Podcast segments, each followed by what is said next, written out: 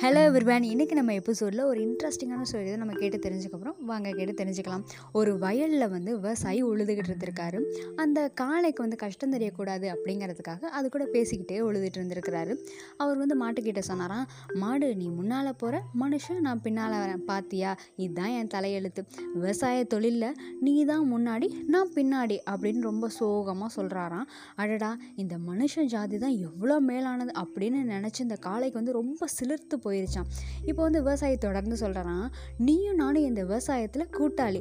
அதனால் வர்ற விளைச்சலில் உனக்கு பாதி எனக்கு பாதி அப்படின்னு சொல்கிறான் காளைக்கு வந்து தலையே சுற்றிருச்சான் எவ்வளோ நேரமாக பாதிக்கு பாதி பங்கு தர்றதுக்கு யாருக்கு தான் மனசு வரும்? அப்படின்னு காளை ரொம்ப வந்துட்டு பெருமிதமாக வந்து அந்த மனுஷனை பார்த்துச்சான் பாதி பாதினா எப்படி பங்கு வச்சுக்கலாம்? நீ முன்னால் போகிறதால முன்னால் கிடைக்கிறது உனக்கு பின்னால் கிடைக்கிறது எனக்கு. சரியா? அப்படின்னு விவசாயி சொல்கிறாராம் ஸோ இப்போ முன்னால் வர்றது எல்லாம் எனக்கா அப்படின்னு ரொம்ப பெருமிதமாக வந்து காளை பார்க்குதான். அவர் தொடர்ந்து சொல்கிறாராம் அதாவது விதை விதைச்சு அந்த நாட்டு நட்டு சில காலத்தில் வந்து பச்சை பசேல்னு வந்து வளர்ந்துருக்கும் பார்த்தியா அப்படின்னு அவர் சொல்லும்போதே காளைக்கு வந்து ரொம்ப எச்சில் உருக்கிட்டு அந்த மனுஷன் வந்து பார்க்குதான். உடனே அவர் வந்து விவசாயி சொல்கிறாராம் அதனால் வந்து அந்த பச்சை பசேல்னு வந்து சில காலத்தில் வந்துட்டு அது வந்து நெற்கதிர்கள் அதில் வந்து வளர்ந்துருக்கும். அதில் அப்படி பார்த்தோன்னா அதில் வரக்கூடிய அந்த வைக்கல் அதுதான் வந்து முன்னாடி வளர்ந்துருக்கும். ஸோ அந்த வைக்கோல் வந்து உனக்கு அதில் பின்னாடி வந்த நெல் வந்து எனக்கு அப்படின்னு சொல்லி அவர் சொன்னாராம். இதை கேட்டதுமே காளை வந்து சரி அப்படின்னு சொல்லி தலையாட்டுச்சான் அதாவது கொஞ்ச நாள்ல அறுவடை நாளும் வந்திருக்கு.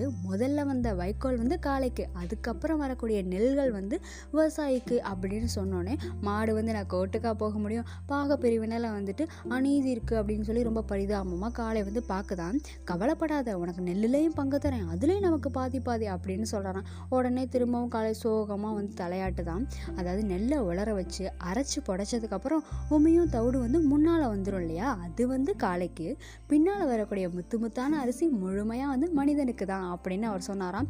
இந்த பாங்கீட்லேயும் வந்துட்டு அநீதி இருக்குது அப்படின்னு சொல்லி ரொம்ப கண்ணீர் விடுதான் காளை அதுக்கு அவர் சொல்கிறாராம் அழுவாத இந்த அரிசியிலே உனக்கு நான் பாதி பாதி தரேன் அப்படின்னு சொல்லி விவசாயி சொன்னாராம். உடனே வந்து காளையை வந்துட்டு சரி அப்படின்னு வந்து தலையாட்டுதான் இப்போ உடனே காளை வந்து அரிசியை நோக்கி போகுதான் அதுக்கு மனுஷன் சொல்கிறாராம் பொறு பொறு அரிசியை சோறாக்கி அதில் முதல்ல வர்றது உனக்கு தான் அடுத்து வரதான் எனக்கு அப்படின்னு சொன்னாராம். இதை கேட்டதுமே ரொம்ப சோகமாக தலையாட்டு தான் காளை அதாவது அரிசியை சோறாக்கி அதை வந்து வடித்து வர்றப்போ அது வந்து சோற்று கஞ்சி வரும் இல்லையா? அதுதான் காளைக்கு அடுத்து வரக்கூடிய சோறு வந்து மனிதனுக்கு அப்படின்னு சொல்லி மனுஷன் சொல்கிறாராம் உடனே வந்து காளை வந்து முரண்டு பிடிக்குதான். இல்லை இதுலேயும் நியாயம் இல்லை அப்படின்னு சொல்கிறாராம் அதனால் இவர் என்ன சொல்கிறார்னா இந்த முறை வந்து முன்னால் வந்துட்டு மனிதனுக்கு பின்னால் மாட்டுக்கு அப்படின்னு சொல்லி ஒப்பந்தத்தை வந்து மாற்றிக்கலாம் அப்படின்னு சொல்லி காளை வந்து ரொம்ப கெஞ்சுதான். சரின்னு அவன்னு சொல்லி சரி நம்ம மாற்றிக்கலாம் அப்படின்னு சொல்லி விவசாயம் சொல்கிறாராம் அப்படி வந்தது தான் அதாவது பொங்கல் திருவிழா வருது. முதல்ல வந்த பொங்கல் வந்து மனிதனுக்கு. அடுத்து வர பொங்கல் வந்து மாட்டு பொங்கல். அதாவது இந்த கதையிலேருந்து நமக்கு என்ன சொல்ல வராங்க அப்படின்னாக்க